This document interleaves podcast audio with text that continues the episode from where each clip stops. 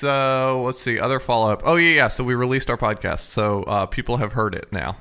Uh, I thought it was interesting to look at the um, the platforms where people were doing it. It's interesting the number. Of, Yes. I guess because you sent out a link, the it was a huge number of people who just accessed it in Safari. Uh, yeah. Well, and that's the thing too. Is like, there's no good way to send out a link to a podcast. I know.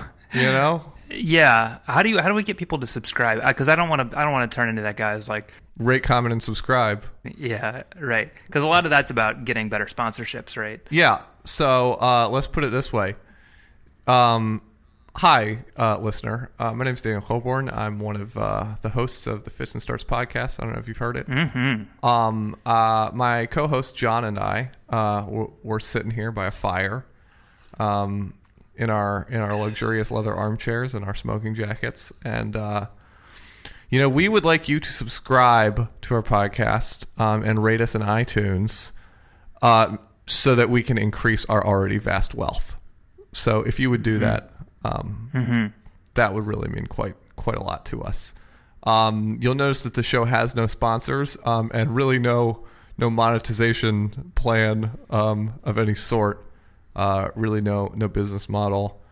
Um, Not it- that you're aware of. it's really i mean it's it's yeah not that you're aware of it's really uh you know from the outside it appears to be just a giant sinkhole of time and resources um but in fact uh we have grown a rather rather profitable empire and uh we need you to uh make us take us from being millionaires to being billionaires so thank That's you right. Thank you rate comment and subscribe and uh, give us a thumbs up and uh, and tweet us Um, yeah, that's that's good. That's good. I'll put that at the top of the episode.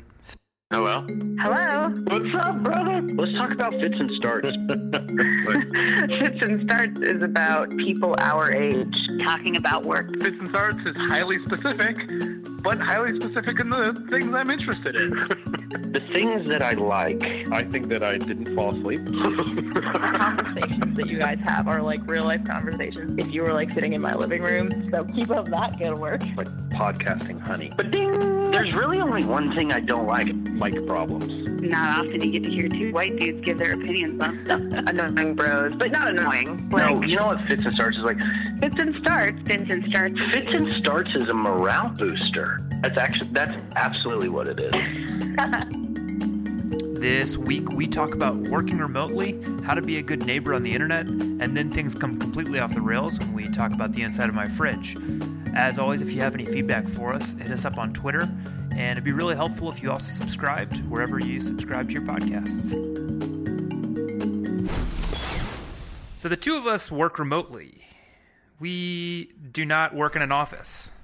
that's correct What do you what do you think about that? It's kind of a I mean this is something that is like sort of a new phenomenon, I get relatively in the long in the long arc of history, somewhat a new phenomenon, the ability to work remotely and for people for organizations to work remotely at scale. let's see i am in baltimore got a guy in florida we got three people in chicago two people in san diego texas um, virginia So the hard thing for us is is or maybe it's not even necessarily hard, it's just different is uh, working remotely across uh, such different time zones. So we're in I'm in Indonesia where half of the team is and the other half of the team is in America. And Sure. uh, we are 12 hours different uh, depending on the time of the year because we don't have daylight savings because we're on the equator.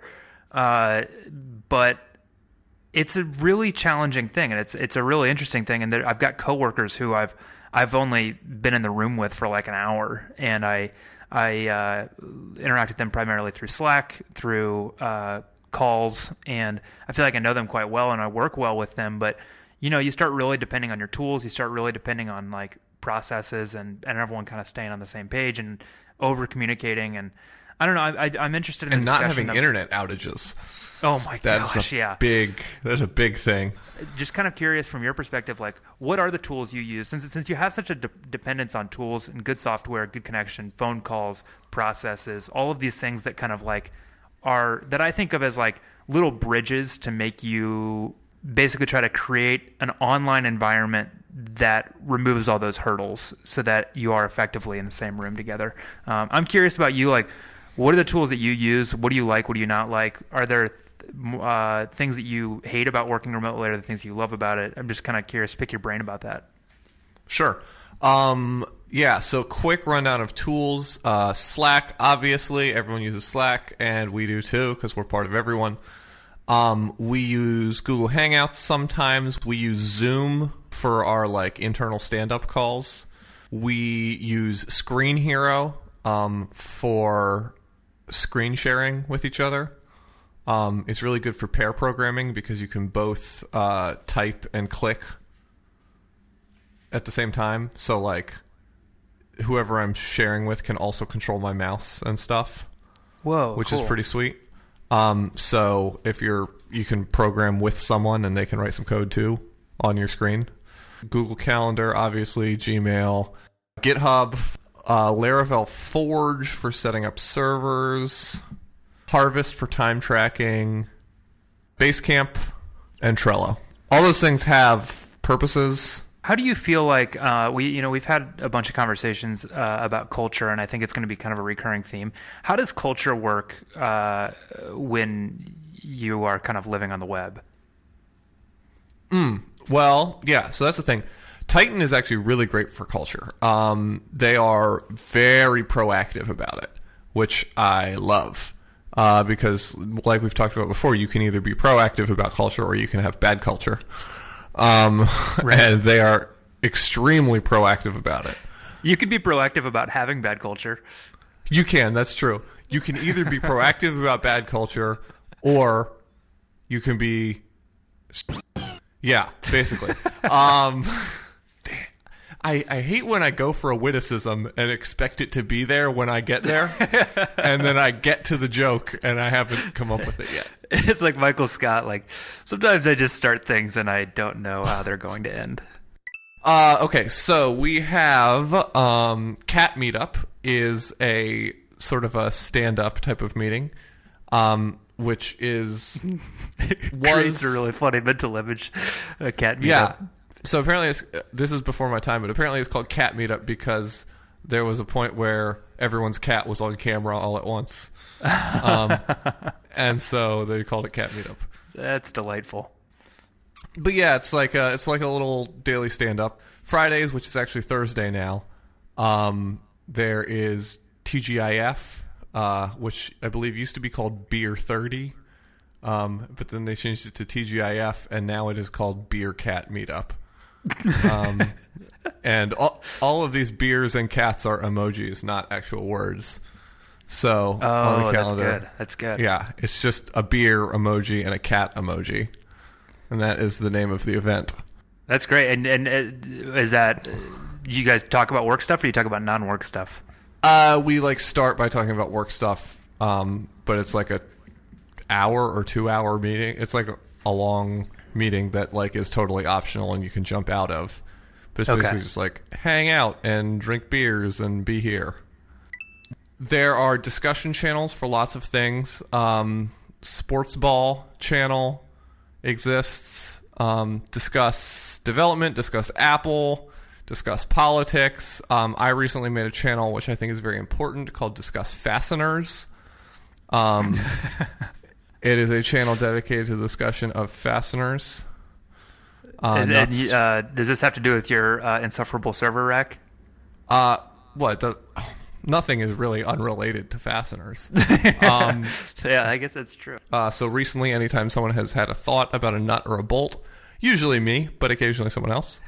Um, I'm picturing I'm picturing a whole Slack channel of like of like long missives from you and links from you, occasionally peppered in with like this person has left the channel. right, right, right, exactly. with the whole with this whole thing of like not meeting your coworkers in person uh, or meeting having very limited time with them in person living in a different city state or country um, experiencing them primarily through slack and thinking about culture I, I, it does strike me that there's this idea of like your internet persona um, which is a, a more and more important thing I think about all the time. Uh, figuring out how to portray yourself on the internet is a really huge deal, and it matters for work, uh, and it matters for personal life and stuff too. Is like, obviously, you know, people bemoan like Twitter and Facebook and Instagram being like your curated self, which I understand those criticisms and whatever, but like increasingly for us millennials, like it's a huge deal. And it's actually like a skill you have to develop is like how you portray yourself, how you kind of curate yourself, how you come across to people.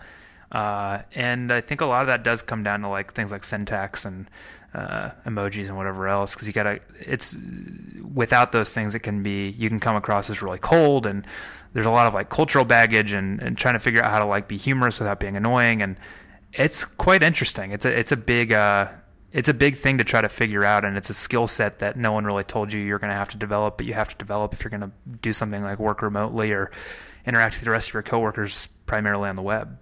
Yeah, totally. Um, I how do you say? Um, so there's like different levels of like sort of filtering or editing yourself, right? Um, like you know, there's so there's like I guess like my privatist persona, like would be like Charlotte. Like Charlotte, my girlfriend, like knows what the deal is. You know, Yeah. she's known Yeah, me for yeah, a yeah. long time. You know, she knows she knows what what's going on, right? She knows about your your secret uh, Brony club membership. That's correct. Um, and then you know, then there's sort of like a ring of people that you know who like are your friends or whatever. Um, and then there's like work where normally you you obviously like there's a level of professionalism that's required, right? And so there's uh, you know, there's topics you generally don't discuss at work, or uh, you know, there's professionalism. You just try try and make everyone who comes to the job not regret having come to the job that day. yeah, yeah. You know? It's like putting deodorant on. yeah, put deodorant It's, on. it's Well, not for you. a- It's for everyone else. so the question is like, do you? I I feel like I actually edit myself less working remotely than I would working in person, if that makes any sense at all. Uh, go Um, and ex- explain. Give give me a scenario. I've worked for companies remotely where I then like met up with the people in person. Um, and I have felt that everyone was being a little bit more professional when we were in person than we did on the internet.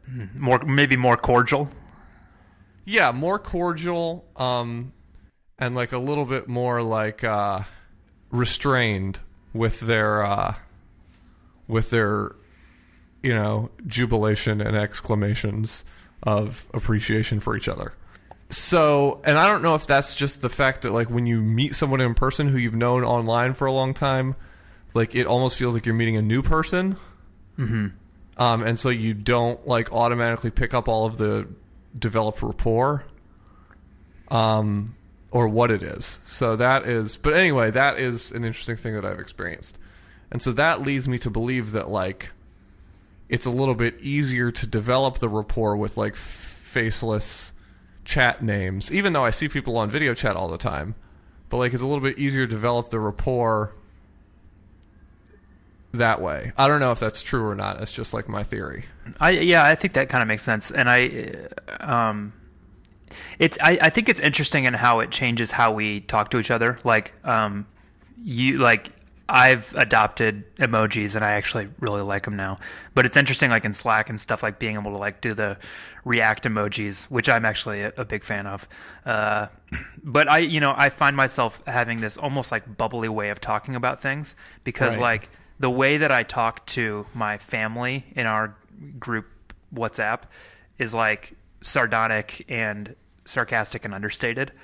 And Sure, sure. like, you can't do that with people you don't know that well. So like Yeah. now I find myself at work like I use especially if it's if I'm interacting with a stranger, but also just with people who I work with who I don't I haven't spent that much time with in the room, like using a lot of exclamation marks and uh, using a lot of emojis.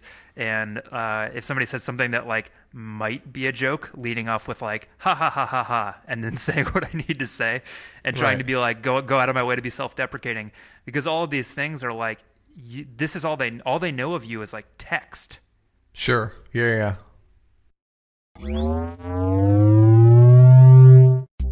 I am so very well. Good, good. Good, good, good, good, good. Good.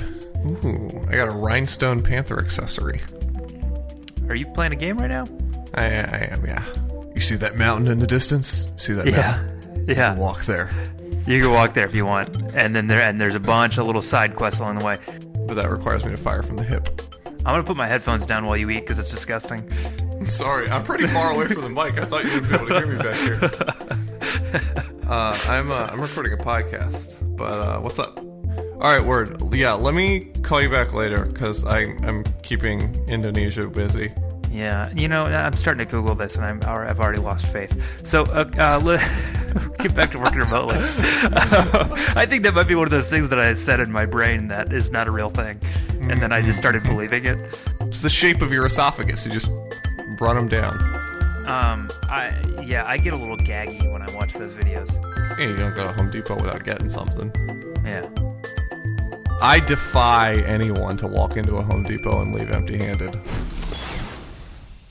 I'm interested in the idea of civics. Um, I'm really this has been like one of the themes, one of the things that I've probably spent the most time thinking about in the last year, couple years, is like uh, John Roderick said on Roderick on the Line. Everyone wants to talk about politics, no one wants to talk about civics.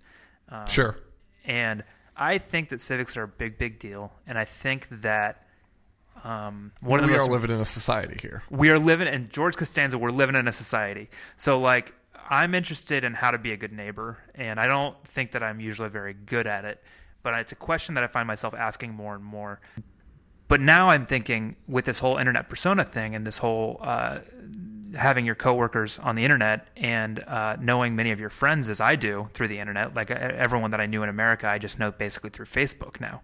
Um, that in a lot of ways is where I am a citizen.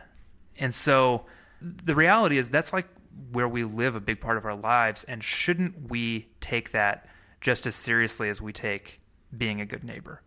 Uh, And so I'm curious if you have thoughts about like ways to do that. Um, or maybe you think my whole uh, idea is bogus. I don't know. What do you think? I don't know. So, ways to be a good citizen on the internet, ways to be a good neighbor on the internet. Um, I think there's a lot of ways. Uh, more than just like sticking up for the oppressed, although that's obviously sort of a a very common topic right now is like internet internet oppression, right? In specifically, and right, I think there is in general, like all of the rules that you learned in elementary school still apply, right? It's like, uh, Yeah. if someone's beating up someone else, tell them to stop, get an adult or a moderator or, you know, a channel admin on Slack or whatever, you know, whatever, wherever you're at, get somebody. So if someone's being, being a doofus to somebody else, you can step in there. So that's obviously true, but like, bigger picture, like how do you um, be a good citizen of the internet? I think making things for other people to use is very important. Um, and uh, I think the open source community is like they're kind of like the uh, They're like good Samaritans. yeah, exactly. They're the good Samaritans of the internet, right? And they uh the open source community is really they're the ones who are kind of doing it all. You know, they're like the soup kitchens Yeah. of the internet. Yeah. You know, they're like, listen, right. you can still have an operating system, you know? um like no matter what happens, there'll always be a Linux distro. I would Um, love for uh, I would love for every open everything that open source has created to disappear for 24 hours, just for everyone in the world to gain an appreciation of what open source has brought us. if but this is the thing is if it disappeared for 24 hours, The internet it wouldn't exist. literally take decades like even i think if it disappeared for 24 hours and then came back 24 hours later so much would have been destroyed that it would take decades to get back to where we Yeah. had been 24 hours before just because like there are unix servers that like haven't gone down in like 18 years you know like What was the what was the story about? Uh, wasn't there a guy who had this like like 30 lines of JavaScript that he had written that like every every blogger in, in the Oh. world was using, and then he like Oh, took yeah, it down. Yeah, yeah, so npm, this is a npm is a package ma- package manager for JavaScript, um, and there was a guy who had a uh, a little piece of um, code that did left padding. So basically, if you like have the number one, you can left pad that to four digits and make it zero zero zero one, right? And that was literally what it does did was it was like it turned integers into numbers of a certain number of digits with left padded zeros, right?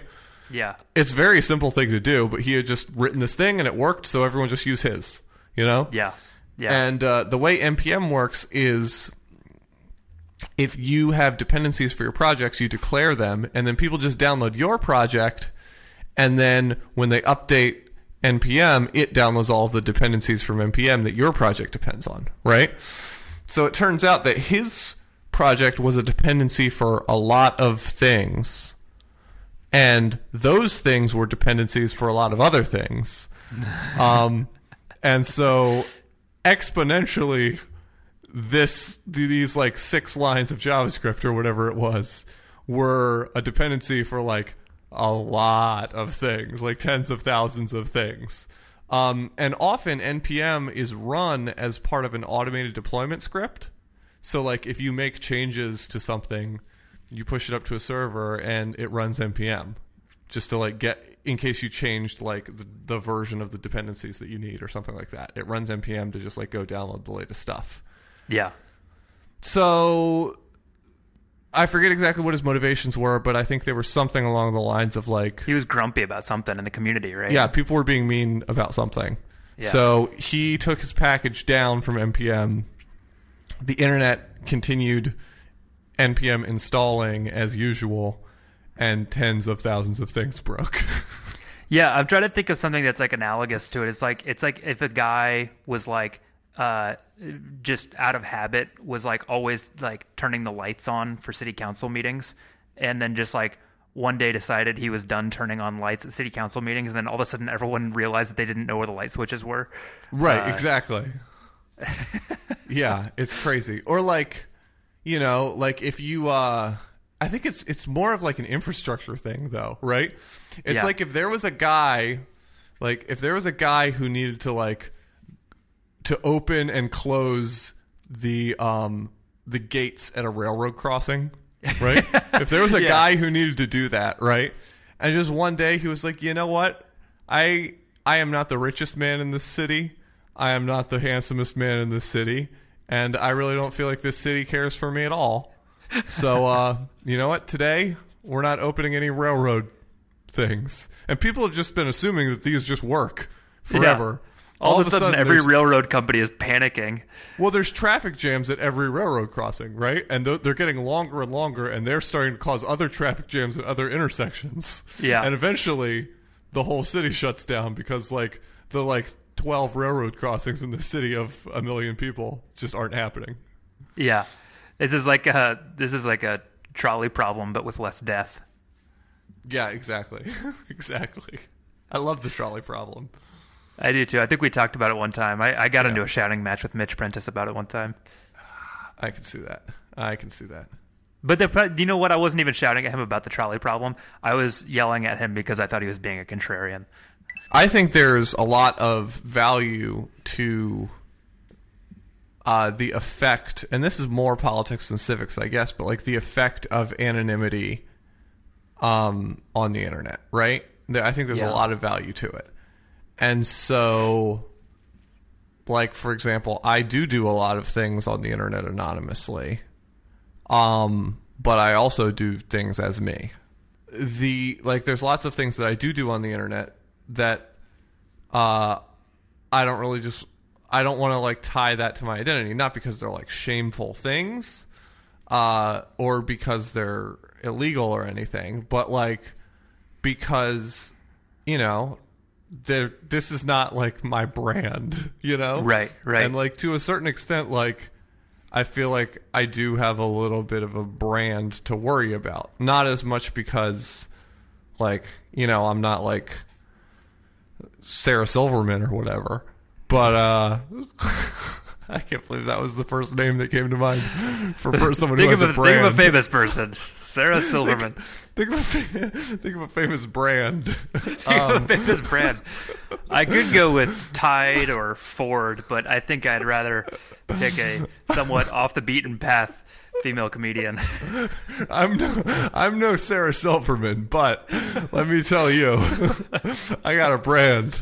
Um, well, yeah, and it's interesting though because I feel like the uh, people. Um, I don't know. I see sometimes like uh, baby boomers scoffing at like, "Oh, you, oh, you kids take social media so seriously," and it's like, Yeah. well, yeah, because like this is where we live now, and like this, it's like by no fault of our own, like the jobs we get and the way people get in touch with us and the way we interact with our friends primarily happens here. And as much as I hate to think of it as like a brand, that kind of language is actually kind of a helpful way to think about it because you are projecting something out into the world and you need to curate that.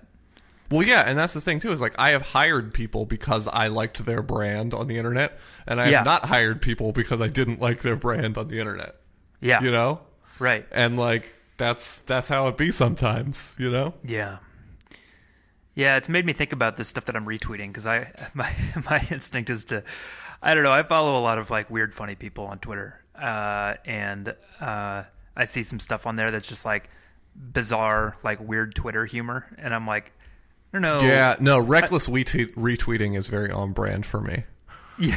yeah. I, I haven't adopted that into my into my brand yet, so I'm not, I'm not totally Well, confident about you- it. I don't understand. Do you not have a brand book? Where's Oh, I'm sorry. book? I have a, my style guide. I'll refer you to my style guide. Thank you. What do you what do you think in terms of because one of the other one of the last things that I had on my, on my mind about the internet civics thing is uh, comment sections, and maybe this is its own maybe this is a, its own thing. It's a bear of a topic, but um, I think you know you can follow the logic of it. I I, I, say this because I, I know that you are someone who does. And uh, you selectively engage in comment sections, but when you engage, you really do engage, um, which I really appreciate that about you. Uh, Sometimes I engage and then disengage as soon as I've started something. Yeah, well, that's uh, so that, that fits into well. it. Because the thing is, like, so if this is if if what we're saying is in any way true that we are citizens of the internet, that we have responsibilities, that we have uh, there are better and worse ways to do things, and we have this whole persona online. What are the responsibilities that come with that? And so, like, one thing that I wondered about is like, you know, again, it's a trope of like comment sections are the worst thing ever. Comment sections are a cesspool. You know, and there's I think there's a tendency for people to disengage or to never engage in the first place.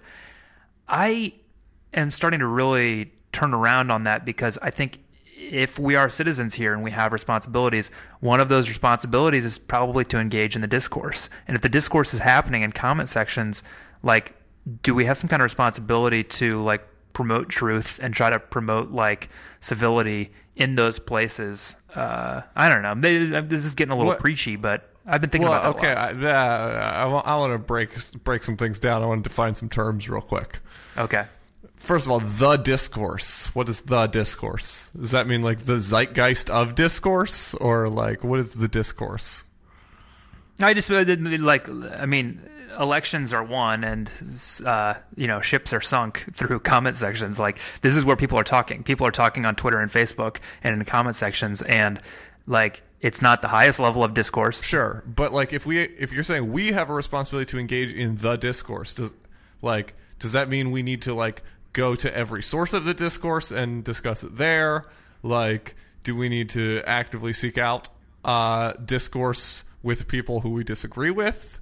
Um, you know, because like you can you can sit in your little Facebook bubble and just like you know talk together about you know how how you all agree on the same things and say that you've contributed to the discourse, right? right. And uh, what I think the the question you're asking is actually the same question that I'm asking is like I don't really know. Because like I I don't uh, I'm not inclined to say that we should like go seek stuff out. But like as things come across your Facebook feed and if people are having like a discussion in there and people are you know it's a, a, you have a particular friend on Facebook or a family member who's like putting up fake news do you have a do you have an obligation to like address that if somebody if in if you are already commenting in a comment section and like things come across a thread that you think are like objectionable like when should you engage? Should you engage at all? Like, do we have a responsibility to engage? I don't know. Like, I, uh, but I'm wondering, like, in the same way that, like, you know, if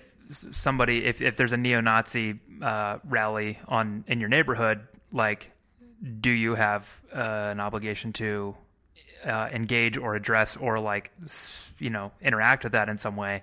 Uh, in the same way, like when things come across your feed in your social bubbles on the internet, do you have some kind of obligation to address those things or to do something about it? I don't know. Sure. Yeah. Well, and that's that's the thing. So it's like, I think the responsibility comes with the right, right? So I have the right to say something to Sure. somebody, and if I do say something, then I have the responsibility of the conversation, right? And then as far as like deciding whether or not I want to, that's a question of like what results I want, right? So it's like if my what what are the results that I want to affect, right? If the results I want to affect are like I want this person to change their mind, well that's kind of like a case by case basis, right? Like and I actually made a Facebook post about this earlier today. Like there's kind of this movement to say like I was with someone the other day and somebody said alt right um and this person like jumped in very quickly and said you mean nazis Oh, I hate and that I was so like, much. I was like, well, no, not really. The alt right. um, and they're like, yeah, Nazis. I was like, well, okay, so I get the point you're trying to make, right? You think that alt right is like a soft, fuzzy, cool brand for these people, and that we shouldn't do them the service of calling them what they want to be called.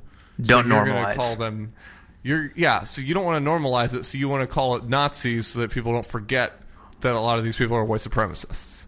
Right. It's like, okay, I I understand what you're doing, but what you're also doing is like removing the distinction between different types of bad people. Right? yeah. and when you remove the distinction between different types of bad people, like different types of people have different strengths and weaknesses, right? And so like if you if you just call all bad people Nazis, then or even if you call all racists Nazis, right? Right. Right. Some racists can be fought in one way and other racists can be fought in another way, right? So that's the thing is like being a citizen of the internet is very complicated because sometimes you'll come across someone where you your job is to involve yourself because this is a situation where you involving yourself could uh could cause someone to change their mind somewhere, right? Yeah. or could cause the world to become better. Then there's other places where you don't want to involve yourself because you involving yourself is what they're looking for because there's a band of trolls just like sharpening their pitchforks ready to come. Right. Right? Right. And so like knowing who you're talk who you're dealing with is important, right? And I, I that's that's an issue I have with the normalization of the word troll as well, right? Troll Yeah. used to mean something back in my day. Yeah, right. right. and just right, like right. anybody who's like makes jokes and isn't a total sweetheart on the internet is now a troll, right? And like it's uh it's really difficult to know who's actual trolls, you know? I love what you were just saying about uh, knowing, kind of knowing your audience, and then Well, and knowing your enemy too. Like if you're gonna if you're disagreeing with people, uh, I wouldn't say necessarily enemy, but like if you are actually like arguing, maybe your opponent, we'll say. Uh, I'm I'm but- gonna go ahead and call call the Nazis my enemies if that's all the same to you. yeah, I was assuming that the people that you're engaging with some people who are opponents who are also not Nazis. Uh, No, no, no. If they're my opponent, they're a Nazi. sounds like you might know a few things. I was like, well, yeah, I don't know. I don't. No, I don't. I don't. I don't what what do I know? what do I? I'm just. I'm just a. I'm just another guy. Bolts, nuts, rivets, riv nuts, zip ties, cable ties. Uh, I recently bought 15 feet of industrial strength Velcro. Did you get those like Jap- Jap- Japanese unwashed denims? So here's the thing: I totally forgot that I had sushi uh, getting delivered, and I ran away in the middle of that story and went to the door, got the sushi, came back. You were still talking. Well, maybe you know, maybe you're not smart enough to make the argument, but I think you're good enough that if you were in the situation, you'd make the right choice. it's possibly. Yeah. And then later, later you wouldn't be able to justify it though when you were brought in front of a tribunal. Yeah, I'd be like, uh, I don't know. Right. then you bring Mitch Prentice in. You bring your lawyer friend in, and he'd take care of the whole thing. Yeah, that's oh man. And then I would not boy full full circle. I'm grateful for his ability to be a contrarian. You there? What are you doing? Making some weird noises. Real quick, uh, what were the sound effects going on in there? So I heard like the dribbling that sounded like you were peeing, which I assumed was you pouring water into a cup. and then I heard like some loud, like almost like you were like gulping water very quickly with your th- esophagus pressed against the microphone. It was like brum, brum. Well, so the um, you know, since we don't have drinking water coming out of the faucets, which you know, I gotta Oh, say, do you have one of those big upside down jugs? yeah, yeah, yeah. I got a water what it was. dispenser in my room. That's And- what it was. It's kind of funny because like at first that was like uh, you know a little bit of an adjustment. Anyone moving away from America, you realize that uh, water, drinking water, doesn't come out of the faucets, and I've kind of come full circle on that because uh, it's a little weird now that you think about it, like that America does have drinking water coming out of its faucets. Yo, Eric, Eric Cromarty was giving me shit the other day for uh, for drinking tap water. What's wrong with tap water? It's great. What he he comes over. This this man this man comes to my house, lays on my couch. Did he go off on fluoride or something? No, no, no. He comes to my house. He lays on my couch that I've I have generously offered him as a place to lay his weary head. He yeah. comes. He rests on my couch. And what does he say to me? He says, "You? You don't have a Brita?" Oh, boy. And ah, I just I'm amazed. Uh, he didn't go off on fluoride. Um, he he didn't really go off on any specific impurities, but he may have said impurities. I don't know. like when people do the Brita thing, I understand like some places like so you know my, my grandma was in Iowa. I had some family in Iowa. I spent a couple summers up there. They got sulfur in their water. Can't get it out. Sure, So like sure. it just tastes like sulfur. It But smells like sulfur when you're taking a shower. So like I can understand wanting to do that because that's an actual flavor thing. Do you think most people with with Brita filters is it a flavor thing or is it an impurities thing? My th- my theory about Britas has always been I don't think it really changes the flavor of the water at all. Um, I think it's just that you now have water in your fridge, and so you're drinking cold water. So that's the whole thing. So what I've done is I have these two large glass pitchers, and I take water out of my dispenser and put them into these two large glass glass pitchers and keep them in my fridge. So I always have You've got a whole uh, system like, going you know, on. like one and a half gallons of cold water at the ready, and that's what you're probably hearing in the background. Sure, sure, sure. filling filling those up. So you've got two pitchers in the. Yeah, it's a good system because uh, Talk to one me about can, that. Well, because I usually uh, I, by about 11 a.m. I've gotten through one of them, uh, and so it can Really? start. Yeah, I, I can drink. You a, drink a lot of water. I drink a tremendous amount of water. Uh, That's good for you. and, Yeah, it is good. It's uh, I, I I pass the clear P test every day. You know what? That's uh Ah, no one's really recommending Clear P except for people who have it.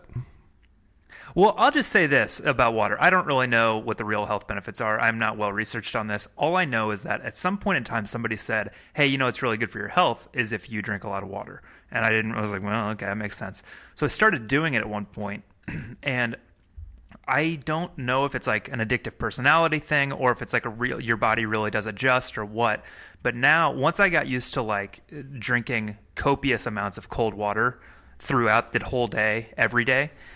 Uh, now if I don't have copious amounts of cold water throughout the whole day, I actually feel like dehydrated and weird. So like if I if I'm traveling or something and there's not like bottled water in the room or you know if I'm in America, I guess I can just drink out of the faucet.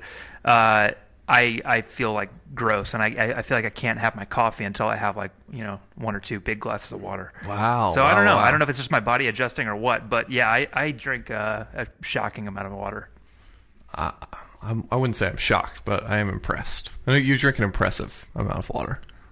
Yeah, I mean that kind of assumes that it's a good thing. Maybe it's not even actually good for my health. I don't know. Well, no, I've been impressed by many things that weren't healthy. Yeah. So you know, in Slack you can add like custom emoji. Yeah. like everyone just puts like a coffee emoji if they're going to grab coffee real quick. Yeah. Um, but I often will go down to the store to grab a monster, so I create a little emoji of a monster can, Oh, nice. so I could use that when other people use the coffee one. Although I do drink good. a lot of coffee, but you know, it's like I live in a I live in a house. Like the coffee's not very far away. I'm not going to be gone long enough to warrant letting people know that I'm like Yeah, walking right, right. Although a lot of these guys, so this is the thing. I'm a French press guy, so like Uh, my coffee's right here with me. A lot of these guys are pour over folks, and so it takes them a minute to, to prepare their their nonsense. For me, it's like put some water in a thing and walk back upstairs. I'll press it when I get upstairs. You know? I'm telling So- you, man, you gotta you gotta join the cold press revolution. Yeah. Wait. Yeah. Yeah. Yeah. yeah. I forgot you told Uh, me about that. I have a I, at any given time I got a big old I have basically I'll send you a picture. It's the greatest thing ever in my in my uh, fridge. I've just got those two gigantic pitchers of water, uh, a huge pitcher of cold brew like condensed coffee basically, and uh, and a thing of milk, and I just power through those all day. Yeah. I don't think I could live with you. Uh, it's j- yeah, very organized. A lot of ducks and a lot of rows. Mm, well, no, it's not that. It's that I feel like you would just take up too much of the fridge. No, but that's like the only part of the fridge I use is the door. Oh, they're all in the door. They're all in the door. Oh, that's brilliant. Yeah. Okay. Then never mind. That's fine then.